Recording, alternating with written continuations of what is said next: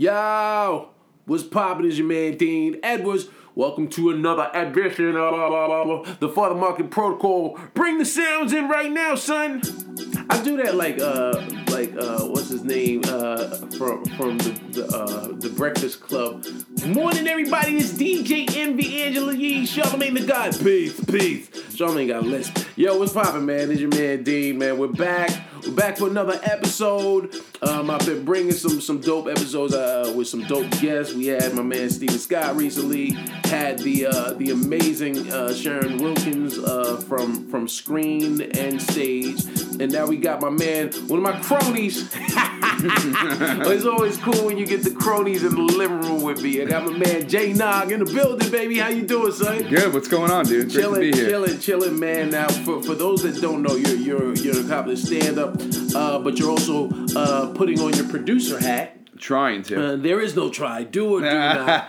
and, and you have created. I remember the first time. His was funny. I still have the the first. He does a show. Do you still do it at New York? Or yeah, did we, we just uh, Lisa's not on it yet. Oh, you were there with. Lisa, yeah, right? Yeah, yeah, That's that's what I was alluding to. So so he has he has this uh this uh illmatic concept uh called pain or or play. Pa- paid or pain. Paid or pl- paid or pain. Just change the D, D in the end. Paid or pain, which uh which he's been doing successfully now at New York Comedy Club for how how Uh, long? New York, like two and a half years Two now. half years. man. Yeah. Damn, it has been that long. Been a- yeah, a long time. And the first time I did it, explain the concept, and then I'll give them my story attached to it. So the basic game show is we have four to five up and coming comedians. Uh, we have two judges now, and what happens? The up and coming comic does a five minute set, gets feedback from the judges, and then the audience le- ultimately decides. It's like old school gladiator times. You decide if they're going to get paid for their set Right. or they're going to get pain, which is tortured by a dominatrix we have on stage. we got hot wax, we got paddling, flogging, electrocution. It, it gets crazy, and then we always have like a headliner uh, up front who warms the crowd up. Right. And Dean, you were you were doing warm up that night for us. and which which is an interesting twist because normally um most shows usually would do I, the variety portion of, of a show and then close strong with a stand-up uh, with a headliner but one of the reasons I, I believe and correct me if I'm wrong you also you you have a headliner open the crack open open the show up to get the crowd in comedy zone comedy mode but then you also the headliner then becomes one of the judges am I right yeah, well, yeah. Sometimes it comes depending on how many people we have there. Okay, yeah, but okay. uh, yeah, it also just sets the bar where it's like this is what stand up is, people. right. And then what you're gonna see is not gonna reach that bar for sure. Right. But at least you know this is you're getting to get jokes right, right now. right right and also what what i what i like as a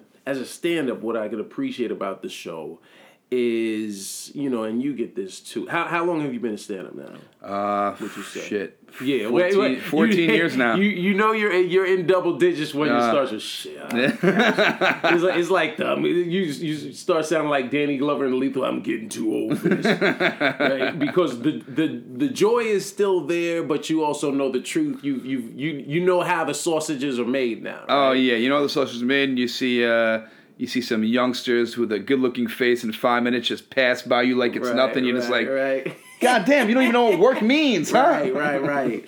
But which which uh, leads me to what I was saying. What I what I dig about the show is so often you have newer comics. Somebody hit me, um, I, I think maybe two weeks ago on, on Facebook. So actually, they probably hit me like a month and a half ago. But I don't, I don't, I don't have Facebook Messenger, so I get I get messages once, twice a month when I happen to go on and, and check the messages. And somebody was asking me um, about uh, I don't even know how. I think I had I had liked something. Was it Facebook or Instagram? Whichever it was, they sent me a message, and the dude had said he was like, "Hey, uh, yeah, you liked my sister's uh, post, and I I'm I'm looking to get her."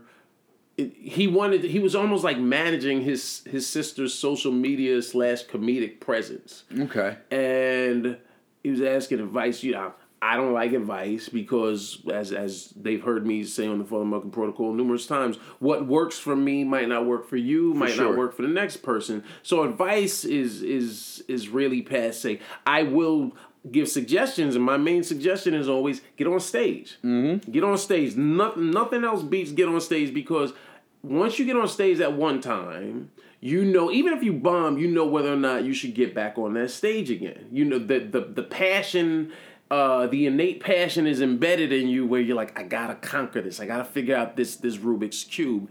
And so oft times what I what I dig about your show, bringing it, landing the plane, is that anyone that's wanted to um, has has has had sort of the itch to do stand up to become a stand up. Yep. This is a way, this is sort of a, a safe way for them. Safe safe is relative. Yeah. But but it, but it's a safe way for them to uh, challenge themselves because they also have the, the, you know it is you you don't have a net and you do know if it if it if it goes well the no, under normal normal circumstances as a stand up you know it bombs by the silence. You know it didn't work well based on the lack of laughter. But your show adds another layer where, okay, not only. Oh yeah. Besides sitting with your thoughts, now you're picking hot wax off your chest on the way home. Exactly, exactly. and so that's that's why I like it. You know, it, it, it, it gets to the crust and lets people know, oh, maybe I shouldn't have, maybe I wasn't as fun. Just because you're funny in front of your barbershop, Mm-hmm. uh, in front of your friends on a Friday night, doesn't mean that this is for everybody. It's full contact. And it's crazy having. I've had people do like their second time on stage ever or first time on stage Mm-hmm. ever on Paid or Pain. Then I've had guys doing it two years Mm-hmm. and they're like, oh, I want to come out and do it. And then they up front, they either first joke bombs or they're in their head so much. and then they get pain. And then the guy who's third time on stage Right. is just so excited and they just want to tell those jokes. right. So it, it's so weird to see where someone is their third time on stage, they get paid, and then the guy who's doing it a couple of years has got a hundred shows under their belt, Right.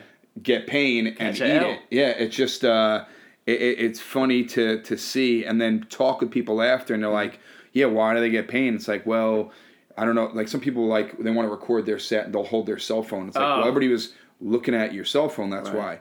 Or someone would say like, yeah, you came out and did. You, you, you were trying to do crowd work, but you didn't have no you had no punches. You just Mm. Right. observed two things and then went to your set. and It was weird. Right. So you only have five minutes. Right. You got to make those five minutes. Right, right. Uh, really stick out. And also, if you're the second guy, they're gonna hold you to the first guy's bar Right, who went. So right. it's it's a whole competition and. Um, also, the judge's feedback Mm-hmm. sometimes where you might crush, and then a judge might be like, "Yeah, I heard that's a Carlin joke, and I heard that that's Mm-hmm. uh, a Robin Williams bit, and I heard that." And then from the crowd loving this guy, Right. now the crowd's like, "Oh, this guy steals all this shit. Now we're gonna vote pain." Oh wow! So- wow! Wow! yeah. So you've so you've seen audiences turn on on uh, contestants comics. Oh, for sure. Oh wow! Yeah. See, because I yeah I've never I, I think I I went to that one. What what I was gonna say my first show.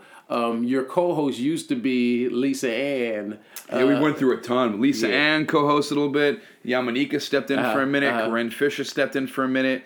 Miran stepped in for a minute, and then now there's having the judges. They're like the co-hosts. Okay. It was just too many cooks in the kitchen. Okay, okay, Um, okay. but I enjoyed yeah. Lisa Ann. Here's I had no idea who Lisa Ann was. Oh yeah. Which is why Until I went, Google. went- yeah. Well, I remember seeing it and I was because immediately when you when you when you hear somebody else is on the show and I saw the the, the flyers and posters, I was like, who's who's this pretty comic, right? Yeah. And, and then you anytime you see a pretty woman on stage and and it's unfortunate and some might think I don't think it's chauvinistic.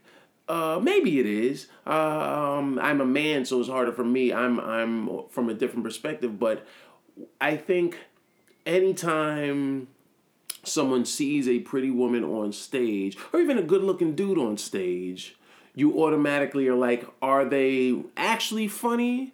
Or are they just cute and this is just to sell the show? Right. Um, Is that an image up there, or is, is that an image act? or is it a real act? You know, and so I immediately was like, "Who's this uh, Lisa Ann?" And I think uh, it might have been Big J.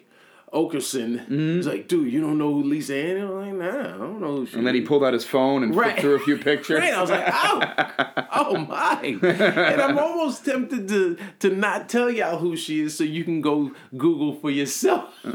we'll give you a clue. Nailing Palin. And, but but she, was she was she was so sweet. Oh, she she's was so sweetheart, down to earth.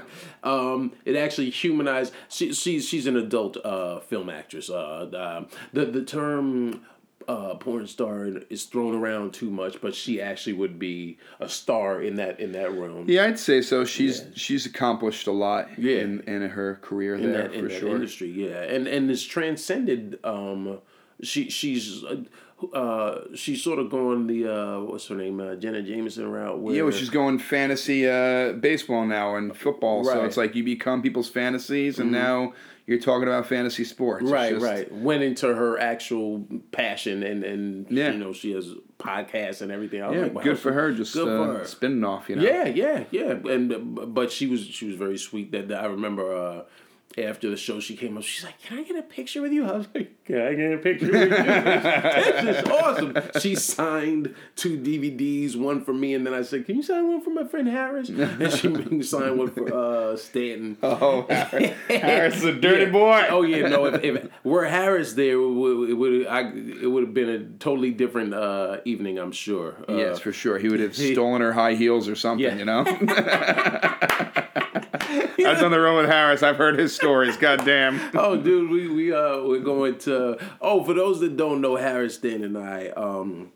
And John Moses, um, I always plug dates up top, but we got right into it. Y'all can catch us at the uh, at the Borgata in Atlantic City, uh, the Music Box at the Borgata Hotel, um, this coming Sunday, the eighth through a- April eighth through April fourteenth. Saturday, April fourteenth, we're out there for a week, so that should be fun. That should be fun. That's a good crew. Yeah, yeah, yeah, yeah. You know, I, I actually said when I found out uh, Moses was going to be on, he said, he, uh, I said to Harris, I said, oh, is uh, Moses rolling down? He's like, nah, he's going to meet us down. I was like, okay, good. I can I can let the seat back all the way, you know. uh, but it, but it should be fun, and people don't realize that that going on the road is so much more fun when you have some road dogs that you kick it with. That Mm-hmm. Oh, you yeah. hang out with. If it's no road dogs, you're watching like nine hours of Pawn Stars in your room Oh, by yourself. dude, yours is Pawn stars. I, I, I've been I've been catching up on. Uh, I just rewatched about a month, a month and a half ago. I watched all of the Game of Thrones from season one through. See, I've not gotten into Game of Oh Thrones. yeah, yeah, Yeah, I've been I've been lectured a lot. You know? Yeah, I'm sure. I'm sure. That you see, I didn't do that. I was like, dude, what are you doing? Where people like project their their they're like, how dare you not jump on the bandwagon and be be a Game of Thrones or I Yeah, and I'm it, just man. like, hey guys, I'm just not feeling the whole dread. I watched the po- the first episode twice, okay, and I was like, this is a lot of people. That And then I'm just like, and that turned me off. I was like, there's a lot of people. Can, can, can I tell you? Um, we're sidetracking, but that's the beauty of uh, TFP is that we sidetrack, but we always land the plane. When I first watched Game of Thrones, same exact thing. I watched the first episode. I was like, there are like seventeen main characters. Exactly. I'm like, this is- minimum. There might be twenty five, and I watched it. And then I rewatched it. And I was like, well, I like Peter Dinklage. He's charming. There's something about him I like. And so I kept going back. I'm be honest, I didn't understand nothing. I didn't understand any of what was going on except for at the end of season one when like uh, a, particular character was no more. And I was like, oh wow, so they're raising the stakes here immediately. Season two, I finally understood the characters and started learning people's names. Uh, the reason I say this is because I went back. Here's the problem with with uh. With, See, when we talk with- about Game of Thrones, it feels like a school project, and everyone talks does. about Game of Thrones. It does. It does. Here's what what happened. I was gigging at sea. I was on I was on a on a ship. I'm at I'm on a boat with a lot of free time, a lot of downtime. And after working on a show, I've, I've been you know working with with uh, NCL for a couple of years now. So now the luster of it is gone where I, I really will use the time and maximize the time to to write jokes, write some screenplays, write whatever. Right. But then there's still a lot of other downtime. And if I'm not hanging out with, like we said, the other comics, I'll go to my room. I'll go, oh, you know what? I'll watch. And I had, uh, and you and you share hard drives. Everybody has their external hard drive. So, uh, you know, Lucas Bone. Yeah. Yeah, Lucas, who lives literally like around the corner, he lives nearby. Lucas, um, I, I looked at his hard drive. He had Game of Thrones season one through six. I, said- I, I jacked it. Uh, I said, you know, let me revisit it. This time, now because I've been with the show six seasons, going back and watching it, I get it now. And it's a whole different experience. it's, it's, it's, it's, that's too much work. Right, I, I get yeah. it. But I that's why I actually now I If you're trying to get me not to watch it, you're doing a fantastic no, job. but that's no, and that, but that that's my my point being that I totally get why Yeah. you tu- you turn it didn't click with you and why it doesn't click with a lot of people. That's a lot. That's that's not only a lot of hours you you've done. I think eh, they've done about seventy shows, seventy episodes in in seven or eight seasons, or say seventy six episodes, and that's 76 hours 70 plus hours of your time that you're figuring out okay wait so the lannisters versus uh the the the uh Valyrians and Yeah, any show that you names. got to take notes to. Yeah, I mean, yeah, dude, that's not that's a for- lot. yeah. So I so I get it. So if anybody out there listening, if you don't watch Game of Thrones and it's my fault, you're welcome. well, go go back, go back. Let's go back to to your, your humble beginnings, man. Because I excuse me, I always like uh, I like hearing people's origin story Mm-hmm. because there are a lot of newer comics that that listen and. uh and I like I like people to know they're not alone in, in their origins. We all have similar, even though we all come from different backgrounds or what have you. It always comes back to the, that that passion. So when uh, where are you from originally? Uh, Brooklyn, and then uh, moved to Long Island when I was like I think three or four years old. Okay, okay, And then spent most of my my life on Long Island. okay. Where where in Long Uh, Island? I went to Hewlett High School. Okay, yeah. okay. That means nothing to That's me. uh, Nassau County. Nassau. Okay. Yeah, it's basically it's like Queens, Valley Stream, and then Hewlett. So Got you. Got you. wasn't a bad ride to the city. Okay, okay, yeah. still close enough. Still close. You so close enough to the city that you can you can get a good slice of pizza, but you had a lawn. Yeah, exactly. Yeah, 30, 30, 40 minutes you're in the city driving on a Right. good day. Right. Um, and then yeah, you got your yard and you got uh, the front lawn and everything and, and, and the burbs. Mm-hmm, Right. Um, and then uh, when I was in college, I started writing in a notebook when Mm-hmm. I because I had to. I lost my uh, best friend. He passed away when I was a junior in college. Oh, wow, And then. I had to drop a bunch of classes. It was a suicide, and I had Oh, to drop man. a lot of, bunch Sorry of classes. Yeah, I've been doing a lot of stuff with suicide prevention, AFSP since then, just raising money and stuff like oh, that. Oh, dude, dude. yeah, you try to uh, just you know You don't try. It sounds like you it. did. and Yeah, So, yeah. uh, Especially how how did that? Um, I mean, I'm sure.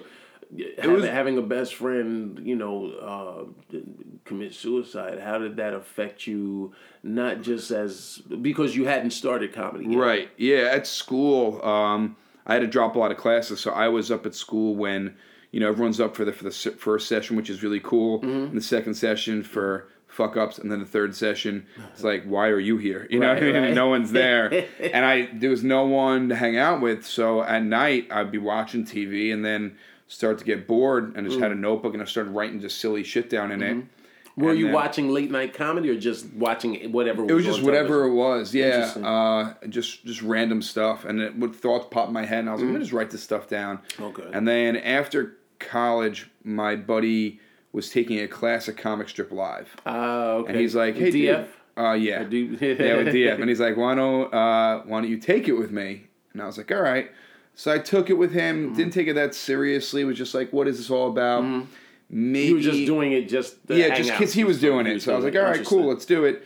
And then maybe from 2001 to 2004, did like 10 shows, maybe. It was like it was like one of those things where it was like, hey, my like my friends come see me on stage and only get laughs because my friends are there. If they weren't there, it would have been Bomb City. You That's know? interesting. So you you realized early on that bringer shows were really just ego strokes in in your opinion Yeah. it just seemed like you know what this is a hustle for the club and this is not i don't want anyone to think that i'm i'm, I'm pissing on any clubs and bringer shows i've never been a fan of bringer shows I think the toughest thing about a bringer show, bring people to get on stage and get your stage time, I don't think is that all. I mean, it's it's awful depending on what the deal is with the clubs and things like that and how the people are putting on the show versus you do a show where there's seven up and comers and then they book three or four good acts so Mm-hmm. Right. it's padded and people enjoy the show and you'll just see up and comers Similar similar to your show, Paid or Pain. right yeah versus when you see some bringer shows put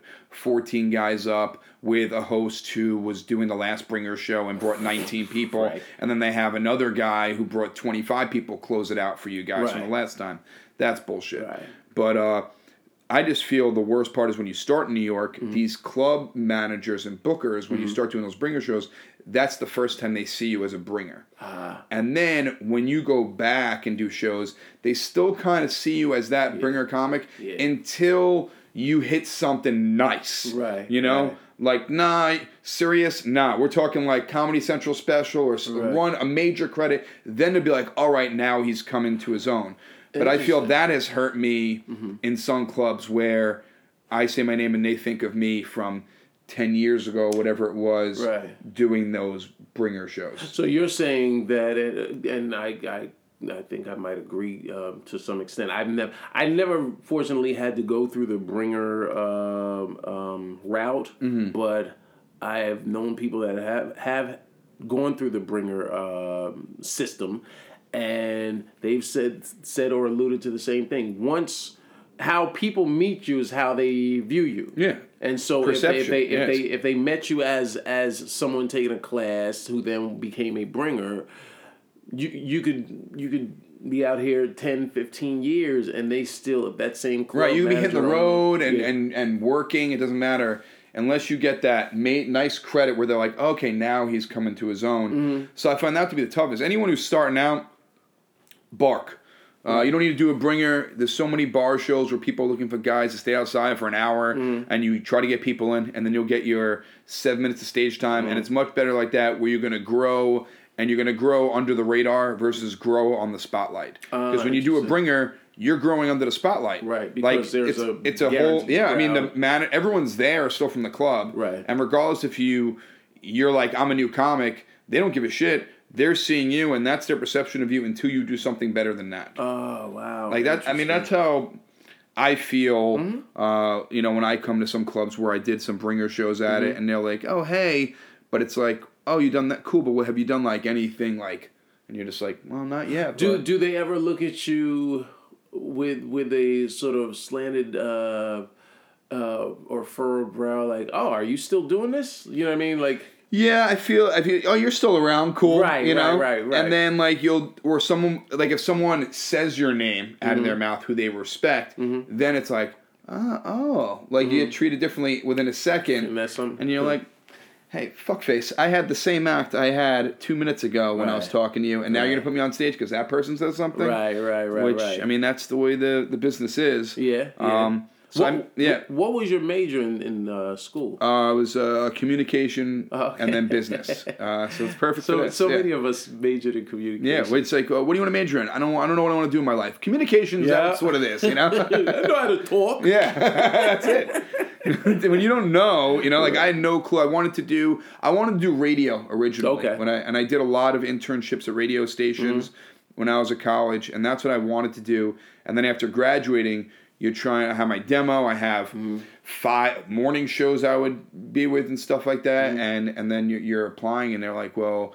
Do you want to be the overnight guy in Birmingham, Alabama? And you're like, oh, so I got to go there, get a waitering job in order to do radio. Right. And then I was just like, you know, radio will come Uh-huh. with, and it, and it did. I mean, with you know, uh, Paid or Pain, we were picked up on Sirius XM, Okay. and we've been doing that. We're we're ending it in June because now we're trying to get it to TV You're not now. trying. You're you're, you're Right, getting we're- it to I know. TV. You know what it is? Yeah, I- yeah. I, I know I try big a lot. on on on on uh, verbiage and Doing, power of yeah. words and just. I know. I should maybe you know what? Maybe things will happen if I start changing the way I say things. It, I Uh, believe they will. I- I You like that. I'm gonna- You'll, you'll you will get your your show on the air. It's just it's just a matter of. Uh, so we are pitching out the show right now, and we will get the show Whoa. on TV. you will it because Yes. everybody wants, but you got to will, will Right. things in, into existence. Um, So that's what we're doing now. But okay. the radio came, you know, just uh, from doing comedy, which is kind of cool. So Yeah. we got the radio thing. It wasn't a radio show, but it's still on the radio, which is Okay. neat. Um, and then for I didn't know what I was doing for a few years. Like I said before, you're doing a bringer show here and there just Mm-hmm. to say you got on stage, and then um, I decided I was gonna. My uh, best friend's father was assistant principal. I started subbing Is this, at the is school. this the, is this not the same? Your uh, best friend that uh, no, it was. I had two best friends. Okay, One- yeah, okay. his his dad was a, a principal. I started subbing in the school. Oh, wow. And I knew I wanted to, you know, do, do something with radio and comedy. And I was like, you know what? If I start, you know, I'm, I'm sorry, I'm picturing you as a substitute teacher, dude. I'm sitting here, he's talking, and I'm, I have this big grin on my Yeah, face. I 'cause know. I'm picturing him I know it's like you dealing weed too? No, no, just I was- were you were you a cool sub? oh yeah, I was the, the cool guy. Actually, I, I was teach I taught after for ten years. Oh, wow. And then Okay. 2014, um, every comedy was going well and everything. Mm-hmm. And then I met my wife, who is now, and uh, I was like, I'm gonna take the jump after ten years, Mm-hmm. so I'm like vested and I don't lose any of the pension money and Oh, all that stuff. So okay. after ten years teaching, 2014, um, did it full time, and then I was full time up until Did you have to get certified? yeah, when well, that's it. When I was in 2004, I was living on Long Island with my parents, Mm-hmm. Okay. and then there was a bar, and I started doing bar shows there. Okay. So then I started having like headliners from the city come down and stuff, Right. and then I perform in front of them, and then I was, was smart. getting you know getting contacts, and then Right. you know getting on some shows when they were in the city, and they were referring me to other people. So Right. that was the key into really. Um, you know, getting into it because I was like these bringer shows, and I was like, eh, just not for me. Right. But then I started barking and doing things Right. like that, and then fast forward ten years after that, got an act. You know, I was going on the road and stuff while teaching, and you know, Mm-hmm. Were you trying not to get with- fired. Were you on the road with any like a headliner that took you Uh, out? or Jordan you- Carlos took me out on okay. some stuff. Good- um, good Bob. DiBuono took me out on some stuff a few Yeah, times. Bob's a good. Yeah, good Bob's a good dude. So Bob does doesn't the, the tremendous Trump. His Trump is tremendous. He's doing real well. yeah, right his now. Trump thing. I, I don't even see him around the city anymore. Oh nah, nah, Yeah. Bob, Bob, Bob. Wasn't he on on tour with uh um Some rappers he was on yeah, tour with. geez, uh from Chicago, like Kendrick Lamar and those guys, right? Kendrick and and uh. Dude with the three on his hat, which I'm I'm mad at myself that uh Chance the uh, Rapper? Chance the Rapper, yeah, They, uh, they would. I was like, yeah. Here's what's funny. I didn't even know DiBuono. I actually gotta get DiBuono on here. I didn't even know DiBuono. I'd seen him on the View. Uh, Yeah. he had done Trump, and they gave it to the other guy. But I was like, I want Bob to win. The other Yeah. guy was good too, though. Um, and next thing I know, I see a picture of uh, of DiBuono in like an arena, like Yeah. in front of you know 15, 20,000 people. I was like, wait, what, what, what did I miss? so then it started. He lost. Back. How'd he win, you Right. know? I started scrolling back in the timeline. I was like, oh, some rapper must have scooped him up. Go on the road. I was like, good for him, man. You're always happy, you know. The the the, the, the like you said, because Bob was a guy that he always had his his early 5 p.m. or you know 7 p.m. shows. And he's like, Dean, Dean, if you want, uh, you can come. And I don't like, I you know, because I have a family. I, I'm usually not out that early. Right. Um, but I always respected his hustle. That he was always, you know, hitting the pavement. Bob you know? was a. I mean, he. Uh, when I would go out with him, beginning, he would always be collecting emails and always talking to people up after the show, yeah. and uh, That's I- part I of the learned a lot of a lot of hustle from him. I mean, he was always hustling, always putting shows together, always telling me you got to grind, grind, grind, grind, grind. Putting his shows together, and, and now he's he's he's doing awesome with the whole Trump thing, and it's fantastic. Yeah, yeah, yeah. Um, but it's uh, yeah. I mean, it's a it's a it's a beast of a game. You never Yeah. know when your time is gonna No, you happen. don't, you uh, and you just got to keep grinding. And then Keep grinding. one day, some guy who's never seen you likes you, and he's like, "Let me give you this." And then that door that you can never get in, he gets you in that door. Yeah. And they're like, "We want to work with you." And it's like, "But "What happened three months?" No, who cares? Three months ago, you have this guy now. yeah, you can't. You can't. Uh, this is we're we're in an industry where you unfortunately, or maybe fortunately, because it's it, it, you can't hold a grudge because it's not going to. You know, if you think even spiritually with the universe and energy and what have you. By the time when you get in, say you get that opportunity, and this one person was holding you back, but now you're in a position where you don't need that person anymore. It doesn't even make sense to go back and see see what I didn't because ultimately they're still in the same position and you've transcended, you've moved on. So it doesn't holding on to that that grudge does Doesn't help you. Does you no service? No. You know, so why why even uh hold Yeah. on to it? I mean, unless you're you're accepting an Oscar, that's the that's the platform. Yeah, you hey, know. remember you? Suck it, you know. yeah, yeah. But then you wind up the bad guy. Right, yeah. are- even though people don't understand because of because of the um, the optics of it. Um, and the uh, uh, sort of politically correct nature that we, we live in, some people would appreciate it, but a lot of people you would you would wind up getting a backlash because people say, "Yeah, but you won, so who cares about them? You Right. just you just made them famous, and you made people sympathize with them and empathize with them." Right, you flip the script on yourself. Right, right, right. So it's it's uh that's easier said than done. oh Oh yeah, that's easier. I'm, don't don't don't get me wrong. There are a lot of uh there are a lot of uh you know people in my past that you know I have my list. Do you find your wife has a list of, of people that have wronged you? Uh, she, sh there there are people that whenever I bring that name up, she's just got, and I'm like, I get it. I know how you feel Right, about it, but I got to right. work with this person. Right, right, right. So let's feel, figure out how we can work with them, and then when I don't have to work with them anymore, that's when you know what's meant to happen to that person that will Yeah, happen to that yeah. person. But yeah, some people when I bring up, she's got that venom, and I'm like, I feel the same, but just Yeah. chill. You, know, we got to make because, it work. Because in, in this in this this is a you know I always drop like there are multiple jewels in each episode, but uh I guess since we're on that topic, you know the protocol for this week y'all should understand, especially for the newer cats, is uh you gotta have thick skin. You know, Oh, if, yeah. if, if if you're in this for the long haul and knowing this is this is a marathon and there are some that will get opportunities early, but the majority of us are going to have to put in a lot of time and, and hard work. But the but the payoff can be something as as magnificent as making a whole bunch of money, or the payoff can be something as simple as someone coming up to you after show saying. You know what? I was having a bad day, but thanks, man. You made that. That really, that, you know, people quantify success really based on finance and and uh, you know the hashtag generation, the hashtag rockstar comic. You know, Mm-hmm. That's not to take away from Kev or any any comic that's selling out arenas from from Kev to Gaffigan to Bird. You know, God bless them all. You know, and I'm happy for all of them, and they're all friends. But that doesn't take away from you having having a successful uh, run of your show. You know, pay. Oh yeah, pay there's pay, enough you room know. for success for everyone in yeah, here. Yeah. Um, and you know what the great, like you were saying before, someone after a show, the best is when you have a show that's like mediocre, Mm-hmm. and maybe like three people come up to you after and be like, "I saw what you were doing up there, and I saw you were trying to figure out, and maybe like they're comedy fans, maybe it's not where it is, but I see where you're coming, I see what you're trying to do,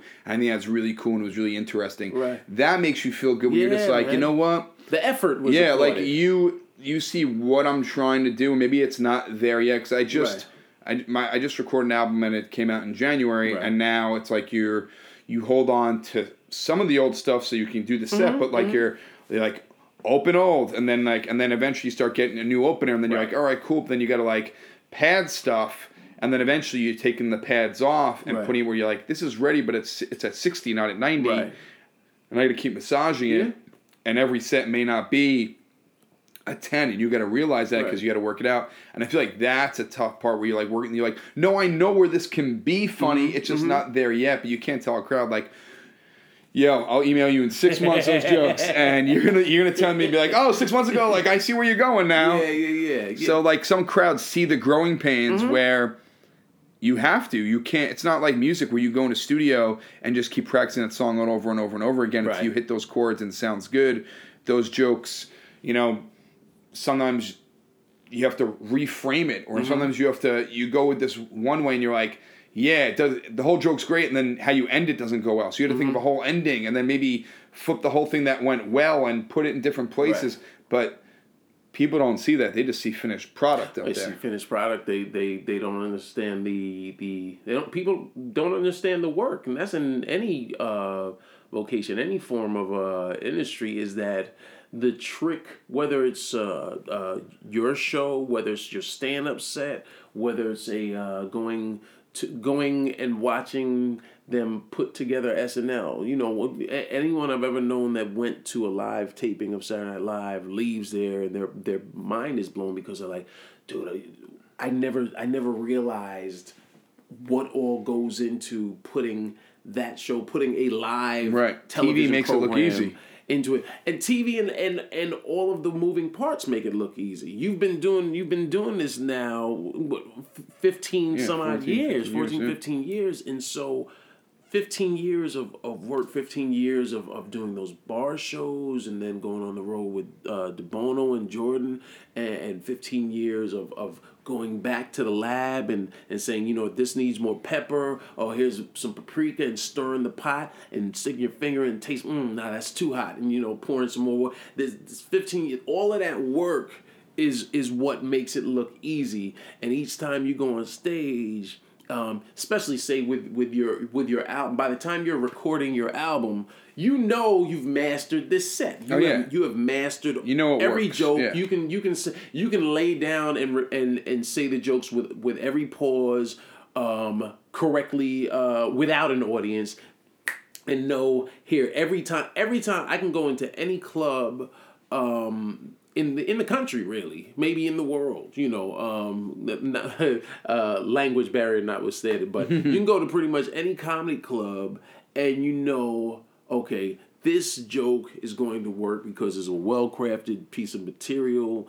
And even if it doesn't get a gigantic laugh is I I know how to win. And that's that's what to me that's what mastering a set is. You've mastered, you know, I I, I hear so many uh, newer comics will say, "Yeah, but someone uh, actually I, I met this cat, I won't say his name, but I met this cat I was on the road at the end of uh, the year of last year going into this year. I saw him. I thought he was real funny. Um, and so I, you know, I gave, so I spoke to him. I, um, we spoke in the green room. He told me his, you know, so I, like I said, I, I love hearing people's origin. Uh, he knew some people I knew. So when he went on, um, he was doing a spot on the sh- on the show. Normally, I don't want to go watch um, newer cats, but I was like, let me watch this dude. Watched him. I was like, yo, son, yo, you funny. And then I even said to the manager uh, of the club, I said, I said, uh, yeah, I wish he was on the rest of the shows this weekend because I really enjoyed him. He has good energy. So he hit me a couple of times, and and he was uh, he hit me recently. He texted me uh, last week and said uh, said yeah, man, you know what, I, I'm I'm I I want to you know grow, but I feel stagnant. I said, what you're feeling is growing pains because you've been doing the same jokes and you see other people doing new material. I said, but I said you you're still rather new. And I wasn't saying it to you know cut his cut his uh, legs off at the knee, but I was saying master that material, and if you get sick of it. Um, go to some other material that you've been working on, but don't just say, "Here, I need a new new act," because you don't have an act. Right, yet. you don't have an act. You're still, you're still you're still trying to fi- finding it. Developing. developing your voice, and and I I see a lot of newer cats will will, will say and do that that that speak to me, friends included. Like, yo, I, I need I need to uh, I need some new material. I'm like, yo, you gotta master what you already have Mm-hmm. because I've and I say that because I've seen some of my friends that are newer or acquaintances that are newer that and I'm like, okay, that still needs work. So how are you how are you moving on? It's like if You're you're, doing accepting your, this joke as a six, and you're like moving on, and you're like, no, you, you want to make that joke a nine or a ten, dude. Yeah, yeah. Don't leave it at a six right there. You don't want to. You don't want to act full of sixes and sevens. right. Don't be don't don't shoot to be average. That isn't anything you do. Why would you you know, why would you just want to be average when you can achieve greatness and, Mm. and inspire somebody? You know, that's that's that's what you know, I I always say I I will myself to inspire people the same way Eddie Murphy Delirious inspired me. That's what I meant to ask. Was there anyone uh, that when you either prior to you getting on stage or writing your jokes, um, or when you started, was there someone that you Do said, you want to oh, hear oh, something that's, fun? that's Do you remember there? I don't even know if they're doing stand up anymore. The Most Brothers. the most? Yes. All right. Of course. So when I was younger, wow, my, you remember the most well, brothers? it- my Dude. dad, my mom threw my dad a uh, like a surprise party at this hotel, Uh-huh. and it turned out it was a comedy night there. The Okay. hotel. So we went there In- and the in Long Island? Yeah, it was in Long Okay. Island, and it was like a holiday, and you know, like they Right, just rented yeah. out. And it was funny because the Most Brothers were headlining the show Yeah. and I just uh, like just to, to see what they did with the crowd and everything. Right. I was like, this is awesome. Yeah. They actually played at my brother's bar mitzvah. Oh, my parents had them wow. come to my brother's bar mitzvah in due time there because like After seeing them yeah at after the seeing them Wow. and then it was funny one of my first shows in the city Wait, you're Jewish? No, the first shows in the city, they were at Boston Comedy Club Uh-huh. performing when I was there. So I thought it was neat where I was like one of the younger comics on, and it Mm-hmm. was these guys who were there. But it kind of opened my eyes to comedy where it's like they were headlining that show, and then they were just a little act there. And then I remember like I'd Googled them online, they were like headlining an AC, but Uh-huh. then they were doing this, and I was like, oh, comedy's so weird and crazy. Mm-hmm. Yeah. And then from like stand up wise, that's where I was just like, seeing it firsthand what two guys who are not like huge, Right. but they were known guys, what they can do where these two black guys come into an all white crowd Yeah. and just lit it up, and the connection that they were able to have, Yeah. like, this is so fucking cool. Because if you saw them next to my dad, Uh-huh. you'd be like, how are they going to be how friends and hang right, out? right. And then my dad at the end of the show was like hugging them and stuff Uh, like that. And I'm like, that is the coolest shit ever where comedy can make that happen. Yeah. And I thought that was really neat. Yeah. And like that from stand up wise, growing up like I loved Adam Sandler like when I was younger. And then in his SNL days and stuff, Uh-huh. and I was like, that was someone who um, I always like comedically, I was like, this guy stand up to SNL to making his own movies and Mm-hmm. also like doing whatever he wants. Really, he was able to do whatever he wants. Yeah, and yeah, bring yeah. friends along and stuff like. That. So I thought that was that was really cool. Mm-hmm. So those two things. Um, really motivated me to to do what I'm doing right, Right, now. right, right. Right. Dude, the most that that that is not the name that would have come to mind. But that's that's. I think that I think that's a beautiful story because I remember the uh, the Most Brothers. For for for those that don't know, just to give a little, and you could uh, Google Google them. The most most like as, as in many most the Most Brothers.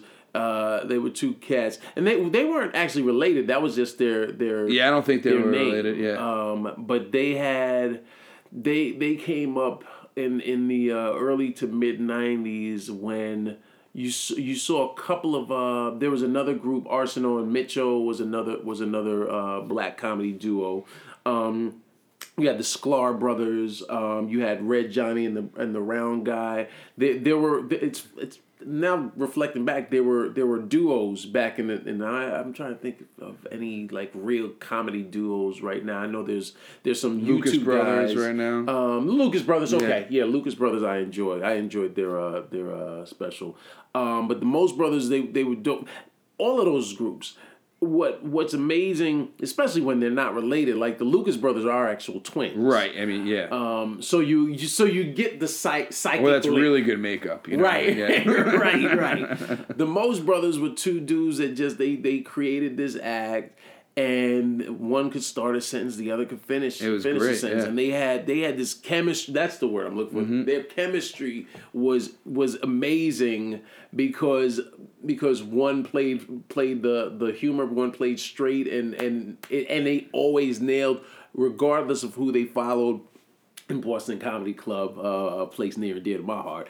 Um, and and yeah, so I just I, I and I also dig uh, that they that they showed you how universal at, at such a young age. Yeah. how universal um, comedy could be. How how universal comedy is. That it can bring that it can take two black guys out, out of New York City and put them plop dead in the middle of a bar mitzvah. Yeah. and and they, and they can crush. and crush. Yeah, Yeah. That that was the coolest stuff. Yeah. Do you are you doing political stuff right now on stage at all? I no, you know what my my politics um I address like currently I'm talking about uh police violence against black black males specifically but black people in general.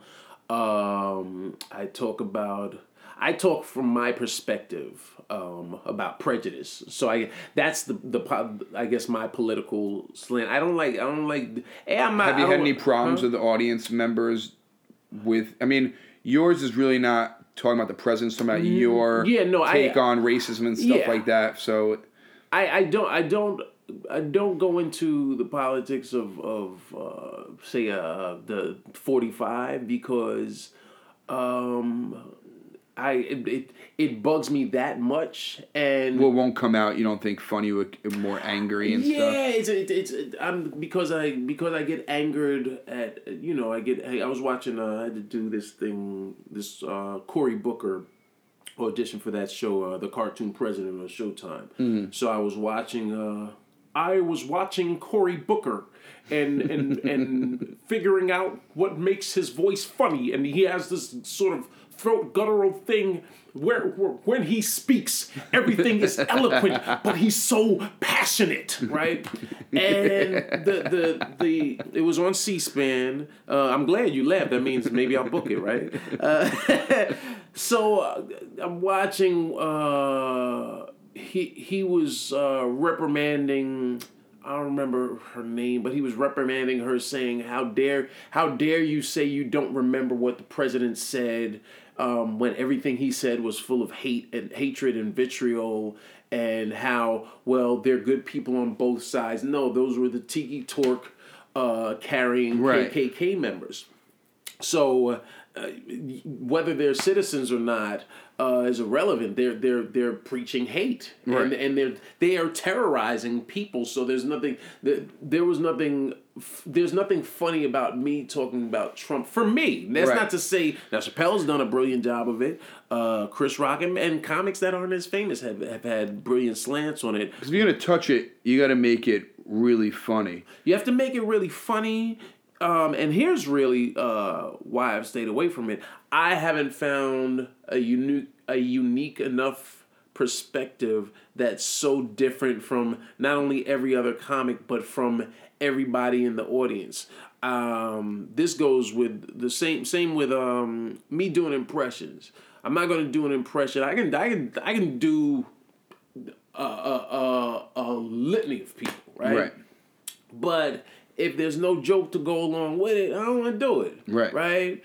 Um, everybody does does does Denzel Washington now, so it's not it's not fun doing. I'll do it because I always can find a, a funny nuance or something that everybody else is not going to do with him, uh, or the joke itself.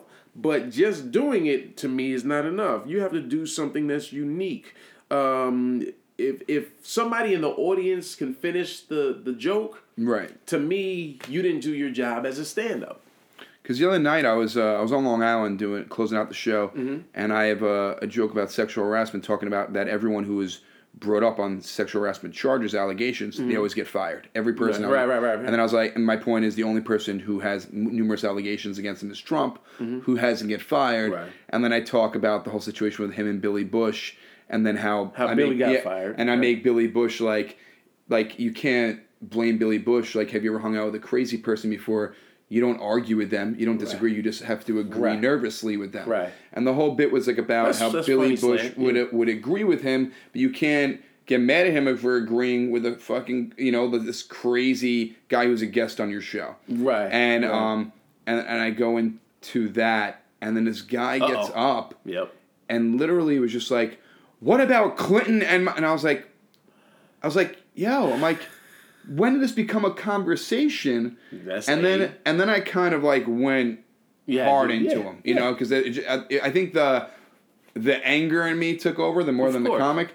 And then I was like saying how you know like what do you got like your your Donnie panties on and da da da da, da. Mm-hmm. and I just went into it and then I just kept and then like he got loud I was, I was like I'm like sit down old man you know like stuff like mm-hmm. that and mm-hmm. then the whole everyone there turned on me. Of and I course. never done a show where I everyone in the audience was a mm-hmm. Trump supporter. Mm-hmm. And it was weird that mm. that one thing where I was even saying he's doing a bad job present I was just saying that isn't it weird that he was brought up on sexual Yeah. harassment charges and nothing ever happened to him and then I make a joke out of it with him and Billy Bush going out with mm-hmm. each other and I lost everyone Yeah. after the show and I was doing really well. Uh-huh.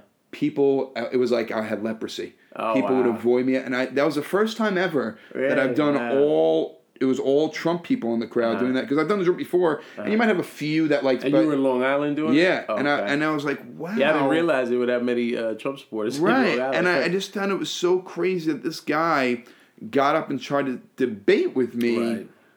based on it, it's not it's a, it's a this is my thoughts coming to you and you laugh Right. And I was just saying Or if or you or you don't and you sit there and keep your mouth shut. Right. That's the I'm, I'm I I knew where I knew where that was uh, headed as you, right as you I was just curious telling the story. Uh, here, here's what, what I've what I find found. Um, even with Dale, I've, I've I've spoken about. Um, I've s- s- touched upon some of the uh, the harassment, and once again, um, this is I think that's where time in and and just being a being a meticulous writer, you you read write it and reread it and rewrite it and, and so forth because a say for instance me i've had people uh, talk to me about the police shooting right? And i know okay here's here, this i'm giving y'all some science behind um, the verbiage and how i how i approach it and because that's where knowing understanding people's psychology comes in usually before I even talk about the uh, the the cops, um, the cops that have shot uh, black people, um, I I make sure they know I'm a veteran, right? I make sure people know I'm an army veteran. The reason I do that is because even it's it's funny, but even if you're racist, if you if you're a, a card carrying member of the Ku Klux Klan, if you say yeah I served in the army, they're like, hey, thanks for your service, Right. Yeah, right? You know what I mean? Um, so there, there because even with the whole uh, Kaepernick thing, which which is laughable. So I should be like I've been mentioned in like three Me Too hashtags guys I can do this joke right, right. but you know what I mean. So, so say with Kaepernick, everyone that's so that's that's an armchair patriot, suddenly, right? Uh, you know, people never. I've I've I've been to the, uh, you know games and and basketball games. Uh, or or events where the, the Star Spangled Banner was sung and pe- and people weren't saluting in their hands and they were just standing there, you know, on their phone or what have you. Now everybody's a patriot, right? Uh, but they have to understand people don't want to listen. There's there's no there's no conversation. It's just die. It's thrown dialogue, and so you you hit a joke. You weren't condemning. You didn't condemn uh, uh, the the current uh, administration's uh, job or his approval. You were pointing out a truth. You were pointing out a fact. Right. The guy that that uh, said these heinous things still got his job. The guy that that was there with him got fired and now is on a, an apology tour. Right. Right. And so when when approaching people, you you have to understand that people are waiting for key words. People are waiting for those button words that are waiting to set them off because they fit. Everyone feels disenfranchised, and that's part of the problem with this current administration because they're not they're not uh, giving people any sense of power. You know, all you're doing is is creating a divide and making people more divisive and making the people on the left uh, the, the villains and making people on the right look at the people on the left and say they're they're saying you're you're you're uh, you're dumb because you support me. Right. It's Instead- not how we can. You have this opinion, you have that opinion. How can we coexist? Right. It's how can we hate on that person and they hate on us, and not let those people do what they have to do, and then they're trying to let us not do. And it's like it's like a civil war basically. It, it is a civil war, and no, and no one's winning because no, nobody's listening. Nobody's listening. The, the fact that this dude stood up and and pulled out, and and that's to me, that's really what this this uh the the, the last two years discourse has, has been. Um, well, Trump is doing this. Yeah, but what? Well, Clinton did. I'm like. But he's not president anymore. Yeah, everyone's so, like, but this- so so every time they they pull that out, I'm like, deflect, Let's, that's it. Let, yeah, let's. How about we deal with the now Mm-hmm. Instead- and and deal with being better? If it, that's what he, that's what that's what Clinton did twenty something years ago. What about us progressing? What about us moving forward? You know, right. No one's saying what he did was good, but just because he did something bad doesn't mean you do something bad. Right, right, and so and so with uh, I, I remember um when when you mentioned that your friend had uh, committed uh, suicide, it made me think of um being in. It's funny. I'm going back to this club, Acme uh, Comedy Cl- Club in uh, in Minneapolis. Minneapolis. Yeah. And uh, first time I'm there was a week or two after Philando Castile was was shot and murdered by the cops sitting in front of his child and his and his uh, child's mother, um, and he he got shot sitting in a car reaching for his identification. And and I was pissed, and I was and I and I had already been talking about um, police uh, brutality against uh, black males, and I spoke about it on stage. And fortunate, and, and I spoke about it early on stage, which I did on purpose as a challenge to myself because I was like, you know what, I'll know if this joke is a keeper if I can do it up top. Right. And I did it up top first night, and a woman came up to me, and I've probably said this on this show before. This woman came up to me after, after the show. I appreciate she waited till after the show. That's always good. Yeah. And meet and greet and speaking to everyone and then uh in, in Bob DiBuono fashion I spoke to everybody, you know, and then um after after the line died down, she came over and she uh uh, she like, "Is that is that all true?" And I have in in the joke I talk. I then go on to talk about walking on the street and and knowing people are afraid of me just because I am a six foot four black male, and being frustrated with that because I'm I'm just me. I'm not I'm not Right. trying to hurt you. I'm the same way you you're going someplace. I'm going someplace, and I'm not walking behind you with with hopes that I'm gonna boo. You know, Right. Uh, she came up and she asked if, if uh, that really had happened. I said, yeah, often. That's that's not a that's not a an isolated incident. Right. And she uh she said, you know what? I, I want to. She, she said, I want to thank you for talking about that because she was a white woman, uh, probably you know late twenties, early thirties, and she said because Philando Castile was a close friend of mine, we worked together. And as soon as she said that, I was like, "Oh gosh!" And but she said, "No, I'm, I'm glad you're speaking about it because we do need to hear that side of it because uh, from her perspective, she's saying she did not know that this occurred, and I think that's you know that's what uh, uh, Nina Simone said. It's it's it's it's the art.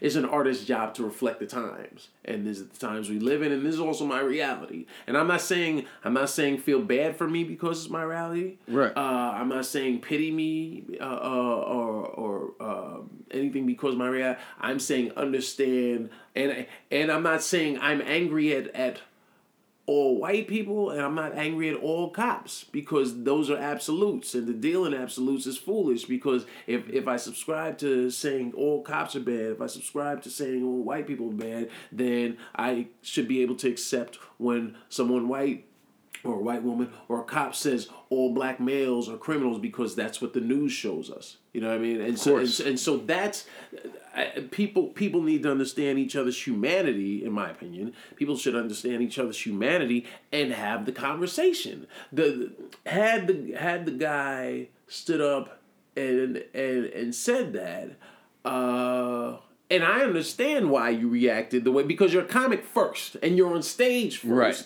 and therefore And you're not going to hijack the power from the room. Right, right. You, sir, you standing up and him standing up and, and saying that he had his own agenda because he assumed your agenda. And once he assumed your agenda, he always already was prepared with his weapon to say, well, what about Clinton? And you're like, yo, number one, this is my show. Number two, I'm not even talking about that. Yeah. So what are you saying? So and now you're putting me in a defensive posture where instead of me having a conversation, I'm now in a kata, you know, ready to fight. You know, and so that's what so that was his fault. He disrupted the show. Unfortunately, um, and I don't, I don't fault you. I don't fault you for how how you reacted, but I also understood why the the crowd wound up turning um, turning against you. You know, because one, especially once you said the old guy or whatever, I'm like, Yeah. now now you're just trying to. Because he just that was my last down. thing. He just kept going and going Right. and going, and then I was just like, I don't understand why you're getting up. You want to argue? Go on Facebook. There's plenty of Right, arguments on there. right. I said, there's no reason why you should stand up right now and voice your opinion. No one asked for it. Right. And then people were like, yeah, Right. and then he and then that's when like he he said that one more word where you're just like Yeah, you, yeah, you, are yeah. gonna try to get the last word in, and Right. then that's when I just like Yeah. I went disrespectful and Yeah. went like sit down, old man, before I do something about it. And everyone's like, ooh, Right, and I was like, oh really? and, and like, now, and now really- you're the now you're the MMA guy versus this this old you Yeah, know, right, yeah. codger and, and people and you then uh, become become the villain now. Mm-hmm. You became the villain when you actually were doing what you were supposed to because it was your stage. You you had control of the room, and now everybody feels like they have a voice. You know, which is which is the the detriment of social media is that everyone every every everybody shouldn't be live on Facebook, no. right? Everyone. Well, you know the problem is with that? Remember, you had a friend growing up, and you'd like hang out with a group of girls, and you're like, "Yo, dude, just keep your mouth shut, and we're good, right?" Right. And then he would say something stupid and cop block everyone. That kid who usually shuts up, he has no one tell him to shut up anymore. Right. He has Twitter. He has all that. Yeah. So he's just spewing whatever he wants anymore, and no one has anything. And then also, it's like you can say whatever you want because you're not seeing that person face to face. Right. But then when you see him face to face, Right. you grew up, I grew up. Right. When you see a friend face to face, you're gonna face the music. yeah, yeah, man. Yeah, it's it's it's, uh, it's an interesting time we uh we live in, you know. But but it makes it makes for for good and challenging as a, as a comic. It makes it challenging, but the the re, to me the reward is even greater because when you uh that particular joke that I was talking about, I've developed it. Um, with regards to the absolutes and, dealing with absolutes, and I have a joke now where I refer to, you know, take uh taking I won't do the joke. Y'all y'all could come see me live Yeah, I hear you. catch it. But uh the gist of the joke is, you know, take take NWA who thirty years ago said F the police and now at least you know two people, two members of NWA are gazillionaires. You know, Dr. Dre and Ice Cube are are you know multimillionaires. Well, Dre is right? maybe close to billionaire. Yeah, yeah, And so they live in gated communities, and so I'm sure that if somebody breaks in their house, they're gonna call the cops, and it makes so I have a, a joke based around that dynamic. That's funny. They're not gonna. Aren't you the fuck the police right, guy? right. But but you see what I mean? And so Yeah. I'm sure now. Uh, well, even back then, I don't. I don't think uh, they may not have felt that way towards every cops because they're they're good and bad and every every. Right, it's just based. You you you, saying you act based on ones. experiences. Yeah, you yeah, know, if you were never fucked up by a cop, you would probably be like, "Hey, my experience with cops, everything's cool." Right, right. But you know, when you have some bad experiences, that Yeah. is going to make your that's your viewpoint based on experience. especially as as a teenager, which which they all were at the time when they uh when they wrote some uh some groundbreaking. Yeah, and also there were you know teenagers where it's not like mom and dad was asking them when you're going to be home and things like that. Mm-hmm. They were basically trying to make it on their own Mm-hmm. as teenagers. Yeah, yeah. Well, well, that's people don't. Ice Cube actually came from a two family household. You know what I mean? Like, but, Right. the, but the image, definitely, the image that, that was portrayed was not one of uh, mom, dad, I'll be home at Right, 10 but 10 also they were at teenagers with they knew what they wanted to do. right, right. Which right. now very headstrong. teenagers, you ask them what they want to do, and they're like, "Well, let me just put this snap up first, and I'll let you know." Ah, You know, like it's funny. you know, no one has any idea what they want to do. Right, right, right. And and and if you do, people look at you like you're a weirdo. You Mm-hmm. know, you know, you know, and, and you're definitely the exception if if if you figured out. Because I was I was with, but I knew I wanted to do this when I was 12, 13 years old. Oh, that's awesome. And uh, but I but I also know that most of my friends didn't, you know, and and uh, and then it took me almost a decade to still figure out how to I might want to be an astronaut. I don't even know yet. Right, right. well, but that's that's that's on the road of enlightenment. That's that's what you do. You you keep your mind and, and your options uh, open, and you continue to learn, learn about yourself, learn who you are, and, and expand your uh, expand your horizons, man. You know, Especially having the kid, like it changes your it's I, yeah. I, I was just about to say, Yeah. and and you have once you had a child, your child is less than a year old. yeah, it'd right? be a year in May. Yeah. And once you had a child, did you did you find your funny get stronger? Well, you know what it is? The I don't give a shit on stage Uh-huh. goes stronger. Where yeah, you're like, yeah. you don't care. Like you bomb on a set, you're like, whatever, who cares? right. Um, you you're willing to throw stuff out there more and have a stronger point of view on stuff. Where, um, like I've been trying to talk about how You're not trying. You are trying. I know. Well, I'm trying to make it work. Uh, You're making it work. It's, a, it's, a it's not working yet. Well, no, you're you're in the process Yeah. of making it work. um, I'm a, So, I, and I, I, I'm I'm terrible for that, but I no, also, that's I great because I, you know what? I probably got to start saying I'm going to make everything. Yeah. Um, but I'm talking about how, how tough it is being a dad where I fantasize about being an absentee father. being like, it's not a great gig. I'm like, it's not, it's, it's, not good to be a Debbie Deb, but it sounds awesome. Yeah, and I yeah. go into all the things that make it sound funny, great. funny. Where I would never, I don't think I would ever do that before I had a kid. Uh-huh. And now I'm just like, well, why am I only going to show the stuff that's funny about having a kid and stuff?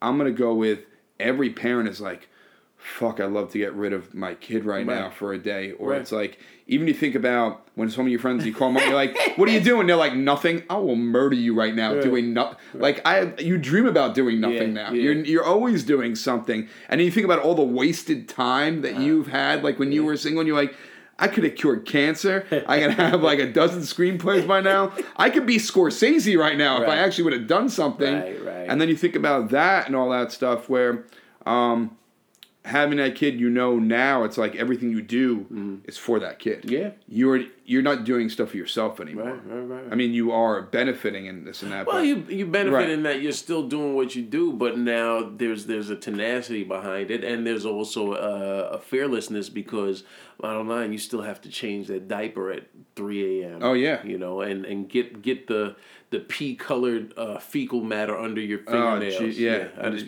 yeah. just hold your breath. It's yeah, it. Yeah. yeah, yeah, and and guess what? That child doesn't care. Oh, doesn't give a Doesn't shit. give a damn about anything that's that's annoying you. Like change change my pamper, man. Yeah, and you're trying to change him, and he's trying to flip over and do mm-hmm. UFC rolls, and you're like, "Dude, what are you doing right now? I am a mess. This is horrible." And he just looks up at you and smiles, and you just Yeah. got to smile back. You're just like, And then he pisses in your face. "Yeah," and you're like, "Eh, I guess, yeah, this, Yes, I'll take it." This is what I've become. That's it. What What made you uh decide to finally record an album? Um, it was after I, I didn't know I had all this material, and then I was like, well, I want a body of work to move on to the next. 'Cause then I saw myself the way I was writing was kind of changing, and I was my the first time was like probably eighty five percent autobiographical, mm-hmm. and now I'm trying to pick things out and not make it so much about myself Okay. which I think is tougher because it's easier to connect with the crowd when you're talking about yourself. Where someone's like, "Oh, I I get that. That's that's and I I, I yeah yeah I have a kid too," and and people Right. can relate to that, which Right. makes them you win them over, Right. especially if they don't know who you are when you get on stage. Versus when I go up stage stage and I'm saying like how I used to be a teacher and now talking about guns in schools. Right. You know, it's tougher. I think it's more of a challenge not talking about a lot of personal stuff. I agree. And talking Agree. about a lot of topical stuff because I think it, it's got to be funnier Right. because you can't crutch on the. You get it right. I go through that. You go through that. Right, right, so. Um, as far as like connection, the I want the joke to be about funny then connection versus Okay. connection then funny. Okay. And I had so much autobiographical stuff, and it was like an act, and I was like, you know what, I got to retire this Mm-hmm. and move on to the stuff that I really wanted. I you know like that I'm older now, and Mm-hmm. I want to do, and then talk about more about dad stuff, but about being a dad and maybe living in today's Mm-hmm. environment and dealing with like my kid is going to be one of these kids. Right. And thank God my kid just missed the mark of a millennial. And talking about like millennials now and being like, I feel bad, you know, because like they didn't grow up with bullying. So I'm, talk- I'm starting to talk about how you're soft, but it's not your fault because Right. you know the system did it to you. And Right. and talking about more of that where I don't rely on like I'm a dad, and then people be like, oh, he's a dad, so let's listen to him. Right, right, right, right. So I just wanted to get all that material Mm-hmm. done, have my body of work, which uh, very proud of, and I, I like that. Mm-hmm. And then after you listen to it, you're like, oh, like I touched the surface of a few things, and I want to dig deeper, on this next album and really, um, like the guys that when I got into comedy was like when I st- started listening was like you know Patrice was like a Mm-hmm. huge like I got to work with him before he passed, and that was awesome. Yeah. And like him, the way he dives into stuff and really almost makes it uncomfortable, Yeah, he but digs then has hole and then- has the has the jokes. Like that's what I'm trying to dig. Like I mean, you can't do what he did, but I want to dig to the point where shit matters and then make it funnier, Mm-hmm. Right. you know, and Right. and going that route instead of just a lot of a lot of just talking about myself. Right. So I was talking about a lot of different stuff, and I was like, I know this stuff doesn't work. Go with, I'm a dad, I'm married, Mm-hmm. and I was like, you know what? Let's record this album because this other stuff is going to be totally different for the next Right, one. right, right. Um, And and that's uh, this interesting you uh, point that out because as you were saying the thing that the about the incident that happened with the uh, the Trump supporter or supporters, uh, when you said it, when you when you said what you were talking about, in my mind, the the the comic slash artist in me was saying. I think the and may, maybe it wouldn't have, but maybe maybe you uh, throw it out there from your perspective as a, as a if, if you if you say if you say th- people can you can't fault somebody's perspective based on their experience, you know. And so how you just mentioned you were a teacher, Right. And so talking about uh, you know uh, school shooting Well, it makes it you know, easier for me to talk about that for sure. With the sexual Right. harassment, I open up with, and I say like, I can never sexually harass someone Right. because I don't have the confidence. Right. I just don't have sexual harassment confidence. Right. And then I talk about how in different Does parts. that get a laugh? Because yeah, yeah, funny. yeah. That's And then I talk about how like uh, I'm at a restaurant, waiter brings out the wrong meal, I just eat it anyway. Like I don't have the Uh. confidence to tell my waiter that's not my food. Right. And then I go with there, and then I go to the heavier stuff. Right. But to show that like I'm showing you, I don't got confidence. I can't even sexually harass someone. So it makes me even puts me on a, a lower pedestal where it's like I don't have the balls to sexually harass someone. Right. So you can't yell at me for being like, how do you do that? Right. You know? Right. And I'm trying to make it like where it's like I'm I could never do that, so I'm just impressed with how they can do Right, that. right. And trying to find that point, you know? the the the so the angle. I, I'm just this Yeah. this is we're not workshopping his joke. The, the, the, the, the angle that that I would possibly approach is is you know what I'm I'm I'm not a Tr- even necessarily a Trump supporter, but I'm part of me's like, yo, how do you have the balls to even say that? you know, because that is the, you you watch the, the the the fact that he audaciously but comfortably Yeah. was saying all that to Billy Bush. I've never, I, rem- I remember hearing women say, well, it's just locker room talk. I never had the, balls Yeah, that to say any of that to anybody. locker room talk was like what happened on the date last night, not like Right. fictitiously what you're going to do to the woman in like the most awful way possible. Right, you know? right. So I, I, I find holding the mirror up sometimes when, when you, hold that mirror up to someone and show them the their absurdity, it's hard for them to then defend that absurdity. You know that, and maybe not. I mean, you know, it's, it's Well, it's a like if you ever progress. try. I mean, I've attempted and then I've stopped because it's too, uh, it's too toxic. Uh-huh. But there, um, you know, there was some. There was a girl I went to high school with about on uh, on President's Day. Uh, she like a video of her wearing that that Make America Great Again hat and saying like, "Da da, I'm so proud." And I just wrote like, I'm not trying to start an argument. Can you just tell me what you're so proud about? I was just mm-hmm. curious, like what what do you like? Our president, what are you proud about? Right. And then people started like attacking me, and then this ah. one guy like went on, and I was just like, You're hey. an American. You're right? like, And I was "Yeah, like, hey, just- I'm like, I don't, I'm like, I'm not, I just, I'm just curious. Can you tell me the things you're proud about? And then he started putting these things down, Uh-huh. and a lot of them were not true statements. And then I- he's like, I'm proud that our president, you know, uh, you know, about immigration. had his that. ties made over over. Yeah, well, he's China. saying like he said, uh, our our president, uh, you know, promotes uh, you know diversity and immigration, and I was like, well, if, if he promotes immigration, can you explain this and can you explain that? And can you explain that? I'm just curious. And all these things that I listed, he never came back with, and all he came back with was just. Um, like I remember he copy and pasted a speech of Trump, Uh-huh. and I'm like, well, this I'm, I'm not asking you, I'm asking you your opinion. And all my experience, whenever I try to get into an argument or whatever it is, just ask you what it is. People never come with the facts, or they say, but you know Clinton did this, Oh. and you know, and I'm just like, no, no, but I just want to know about now. So you can't even. Like I'm not a Republican. I'm a Democrat. There are some things I think Republicans do that are great. Some things Democrats do that are great. And Right. same, like I'm not on Right. one party. But when you try to even just ask, even Democrat or Republican, be like, just I just want you to explain to me like what I just want to understand. Right. And I did it the other with the whole gun thing. I was like, I don't understand that people are shitting on these kids, because their friends were murdered. Mm-hmm. So all they want is stricter gun laws. I think I saw that. Yeah, and why do the people who are saying stricter gun laws? You're saying they're trying to take our guns away. I don't understand if you had a, a waiting period or just a, a test. Like the same way to get a car, where you got to take a driver's license, you got to get Right. insurance. You gotta, Right. Why can't it, it can be analogous that way? Because then you're going to keep cars out of the hands of people who don't, who can't pay the car payment or who drive. can't drive it. Right. You're going to keep guns out of hands people who aren't mentally stable and who aren't going to be insured enough and responsible to have a gun. Right. And then I just listed that. And then, of course, what did it turn into? People arguing on the thread Right. where I had to even get out of my own thread. And I was just like, all I did was ask someone to explain it to me. And then, and then I wrote, like, I was like, I don't understand you guys argue. Like, argue if you guys like an orgasm. Right. And then, and then, and then the, this woman goes, Of course you have to make it sexual. And I'm like, I'm just trying to make the point that the most pleasurable thing in the world is an orgasm. And I'm trying to make the analogy that, like, you arguing is like you or, and then, and then she like, and then I was like, well, why don't you cap me in my ass? You know what I mean? Right, And then like I came back down, and then she like kept going back to the sexual thing. I go, what are you, six years old? I'm a comic. You're you're you're commenting on a comics thing. I'm not gonna make a joke out of it. Right. And then, Wow. so you can't even get a dialogue these days. You can't even get someone to say like, just tell me your. I may not agree with them, but just tell me your reasons. Right.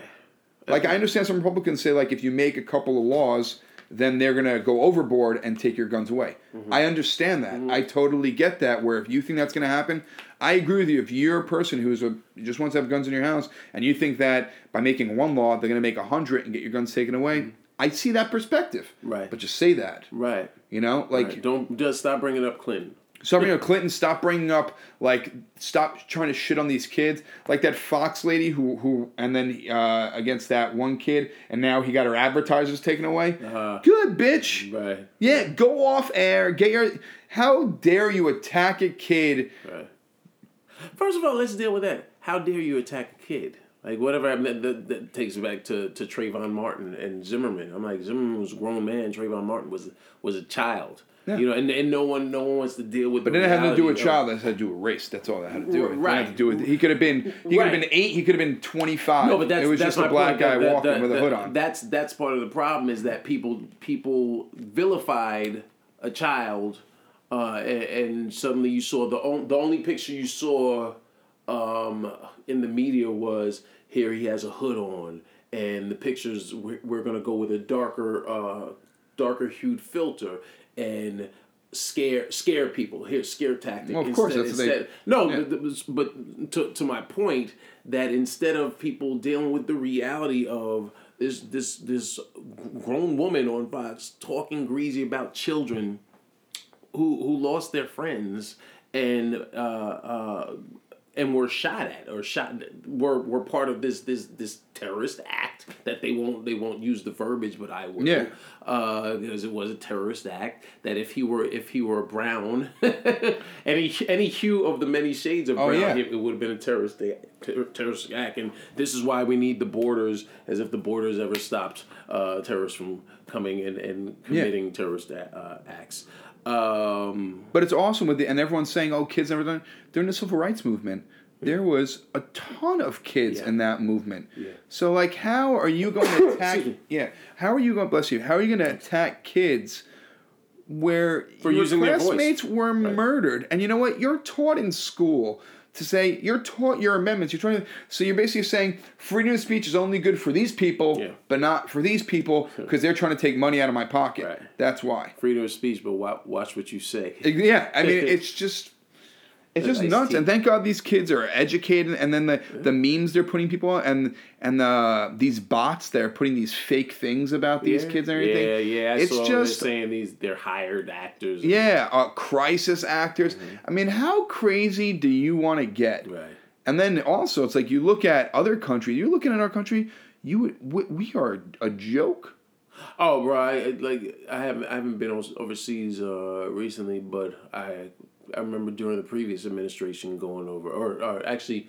Uh, when when Bush was still in office, and I used to joke about it. Now, actually, a new an old joke has new life again because I, I used to joke about going overseas and and uh, feeling uh, accosted by people because they think I'm American, and people saying, uh, "You Americans with your president." Like, why would you think I am American? You know, and joke about it. Um, because that's yeah, like I because I have I have a lot of friends uh, overseas. I have uh, family members or in laws overseas, and and I hear it all and and see the perspective. And I also um, don't just watch the the the same news cycle that Yeah. we're fed on on the multitude of channels that we have. You know, sometimes you want to find out. That's I I. I think we're we're selfish that way in America, um, where we don't pay attention to the rest of the world until it has some effect on us. Whereas, uh, you know, the uh, BBC News covers the world news, Right. a- And so you'll hear about uh, what's happening in Syria and the Kardashian household. You know, but you you get a full spectrum of of news coverage versus sensationalized entertainment journalism. Yeah, well, all ours is. I mean, there's really. I don't think there's any TV station that just gives just the news. No, not anymore. It's just slanted one way or another, yeah. and and that's it. Yeah. And it's just. Uh, but with the kids, it's just crazy that, that they're attacking these kids who, and you know what's going to happen. What they're scared of is that all these kids are 16, 17 years old. And when the next voting yes, thing comes in, and all these rallies all over the country, and with social media now, you throw a tweet up, and millions of people are going to see it. And you know what? These kids go out and vote. They can really change the world in the next few years, and that's why these people are attacking them because they're scared. Yeah. And what do you do when you're scared? You attack. You attack. You attack like a rat. Yeah. What give uh give us what's the name of the album, man? Uh, album's uh, "Put Me In, Coach." You can get it on uh, Amazon. You get it on iTunes. Um, I think it's uh, streaming on like Spotify and all that stuff. Okay. So if you can search it on there, uh, "Put Me In, Coach" and uh, PaidOrPain.com. Our next show is uh, 420 at Mohegan Sun. So Oh, you can, nice, uh, check out. nice. The comics, yeah. That's that's Yeah, we're there monthly, Kings of so-. Oh, oh Yeah. that's dope. Yeah, that's so dope. that's that's fun. That's a graduation from. Do you still do you do Mohegan Sun and We do New well? York uh, now with uh, that we're we're after I think May we're not going to be doing Sirius anymore. Okay. So now we're gonna we're really trying to package TV right now. So that's the main thing with production company and all packaging that stuff. And um, we are going to practice package TV. I got to get try out of my vocabulary. Yeah, I but it's gonna happen. It's gonna happen because Yeah. I will just have a flashback to today, Yeah. and it was gonna come out. I, I, I, I, But I've it's great. people- I I- know, I, know people get sick of it, and, and I, get, uh, I'm not saying I'm holier than now. And every so often, you will catch me use the word try, but as soon as I hear it, I do my best to adjust it. No, it's all about energy. You're, energy you're 100% right. power And words, positive you know? energy and Yeah. law of attraction and everything. And if you say you're trying, you're not telling the universe that you're going to actually do it. No, it's it's Yeah. 100% right. I'm wrong here. So, listeners, if you're saying, like, yo, Dean's what fucking we had a conversation and balls. one No, of us actually it. Yeah. said was right or wrong. See, we can come together as a country. Every American should listen to this. exactly, exactly. but yeah, put me in coach, Paid or Pain, and uh, all these things will happen. They they will happen. I believe in you, J Dog. Appreciate you coming out. What what is your uh, social media? Oh, at jnog and uh, jnog.com for dates. and it's J Nog J A Y N O G as in George. That's right. Um, y'all know my social media at I am Dean Edwards because that's who I am. Like I said, you can catch me at the uh, uh, the Borgata this uh, this actually this approaching Sunday Sunday the eighth through Saturday the fourteenth at the Borgata with my man uh, Harris Stanton and uh, and John Moses. We're That's going to be a good show. fun. Check that out, people. That's a good show right there. Big, big fun. Jay, man, thanks for coming through. Let me Thank tell you, you, something. I've never had someone actually actually flattered because he actually he he he reached out to me to get on the show, and I was like, oh, of course, yeah. And, I was, and, and I'm glad we finally because we've been trying to do it since January. Yeah. So I'm Been a while. glad I'm glad uh, you finally living room Thank you, man. and, and toss it up and give us uh, some of your history. Yo, if y'all enjoyed enjoyed uh, Jay, uh, make sure you reach out to him via all his social media. Make sure you go cop the album "Put Me in Coach." And by "Put Me in Coach," he's talking about uh, the, the the the figurative coach, not not sitting in coach on a plane. That's Uh, right. just, as, as I said it, I was like, I was like, Someone said that was like, it's put me in coach and I'm like, no, that's kind of funny. It's double meaning, but I didn't even think of that right. one. Yeah. That's funny. Uh, well, that's that's the beauty of comedy is having someone else see it from a different angle. So, um, yo, and, and I wish you much success with with uh with the show. I believe I, I think it's a great concept. I, I I've enjoyed doing the show. I look forward to doing it again. Yes, sir. I'm back in New York and- City. I got uh, I, I'm too bad we don't have uh, Lisa Ann, but you know we, we have the DVD. We do. and uh, and the internet. and, and many things on the internet. And, and I wish you success with the show, man. Thank you, man. You too, and Y'all make sure you check out Paid or Pain when it uh, if you're in the Mohegan Sun area. Or if you're in New York City area and you get a chance, do you have y'all have any uh, clips of it online? Yeah, if you go to social media at Paid or Pain on Instagram and Twitter, you'll see people getting their balls shocked. It's a good time. Yeah. So uh, check that out. Yo, it's entertaining, man. D, that was all love to the fam. Appreciate y'all uh, listening. Uh, if you dug it, man, leave a comment. Uh, let us know uh, on, on iTunes and SoundCloud. It's your man, all love, two fingers. Peace.